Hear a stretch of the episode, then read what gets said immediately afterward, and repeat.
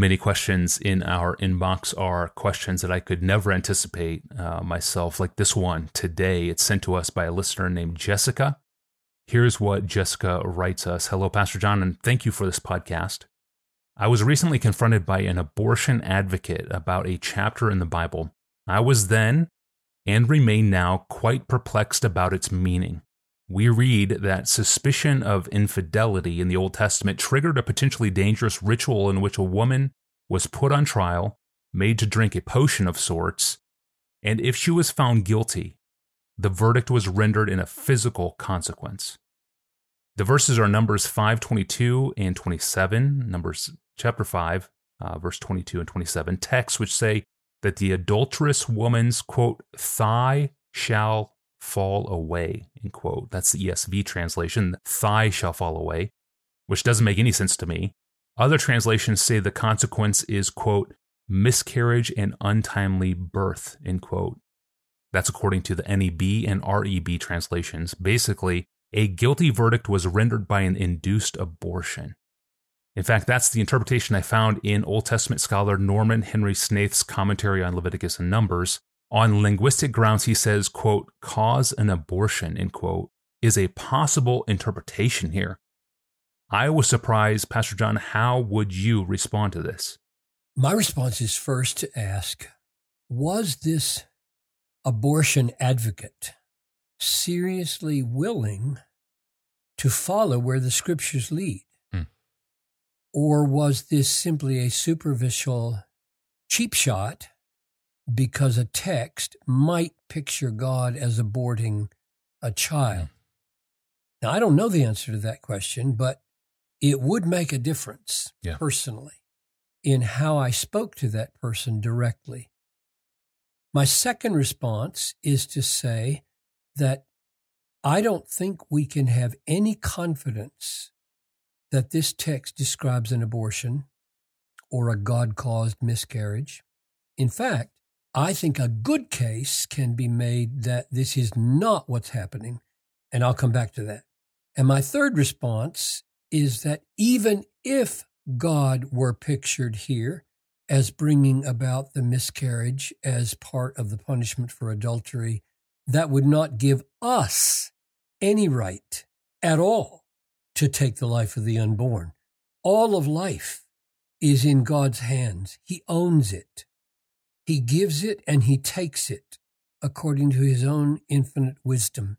It's his.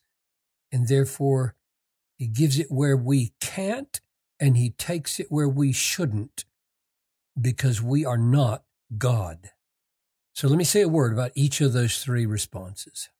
If a person comes to us with a biblical objection to our pro life position, it may be that the most helpful and hopeful thing that we could do is sincerely offer them to sit down and do a study, a serious study together with them of what the whole Bible has to say about the unborn and the rights we have or don't have to intrude upon God's person forming work in the womb, as it says in Psalm 139.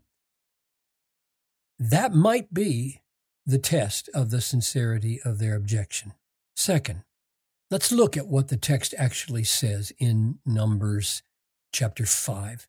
The situation is that a husband has accused his wife of committing adultery against him, but he has no proof. He brings her to the priest who sets up a test to determine her guilt or innocence. He mixes holy water with dust from the tabernacle floor and has her drink it. Significantly, the test is designed so that her innocence is assumed, and what has to be proved is her guilt, not her innocence. The ordeal is favorable for the defendant, namely the woman. In other words, it's not as though if nothing happens, she's guilty. Mm. No, something extraordinary has to happen to prove her guilt, indeed, something supernatural. The assumption is God will decide this case. Mm. If she's guilty, verse 22 describes what will happen. Here's the wording May this water that brings the curse pass into your bowels and make your womb swell and your thigh fall away. If that does not happen, she's innocent. Now, Jessica points out that some interpreters take this falling away of the thigh as a miscarriage or an induced abortion from God. This is a pure guess. Nobody knows for sure what those words falling away of the thigh mean. That wording is not a common idiom, not as though the, the writer used an idiom here that we all know from elsewhere means miscarriage. We don't.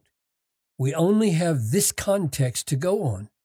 And I think the text, the context here, points in a different direction. First of all, the Hebrew word for thigh can mean hip, as it does uh, when Jacob's hip is put out of joint, or can mean loins, including the sexual organs, as when Abraham's servant swears by putting his hand in that sacred place of reproduction. The falling of the woman's loins would be a very odd way to describe a miscarriage, but it would not be an odd way to describe a vaginal prolapse. A prolapse, which my grandmother had to have surgery for while she was living with Noel and me. That's why I know about this. A prolapse is what happens when the pelvis muscles and tissues can no longer support the female sexual organs because the muscles and tissues are weak or damaged, which causes one or more of the pelvic organs to drop or press into or out of the vagina. Now, that's an easily treatable situation today with surgery. In those days, that must have been horrible. Mm. And then notice verse 28 shows us what this punishment involves by contrasting it with the woman who proves innocent. Here's what it says in verse 28. But if the woman has not defiled herself and is clean, then she shall be free and shall conceive children. In other words, the focus of the punishment is not on miscarriage, but on the fact that the innocent will go on to have children and the guilty woman won't. Because that's the effect of the falling of the loins, I'm suggesting. Now, suppose my interpretation is wrong which it could be, because none of us knows for sure what the falling away of the thigh or the loins means. And suppose this text really does say God, the just judge, decreed that the child in the woman, supposing there was one, doesn't say, was uh, aborted. Suppose that. What does that tell us about the life of the unborn and our right to take it or not? And the answer is nothing. Nothing. Because we are not God. God says in Deuteronomy 32 29, See now that I, even I, am He. There is no God besides me. I kill and I make alive. I wound and I heal. There is none that can deliver out of my hand. In other words, to be God is to have rights over life and death that others don't have. Hannah speaks for God in the same way in 1 Samuel 2 6 when she says, The Lord kills and the Lord brings to life.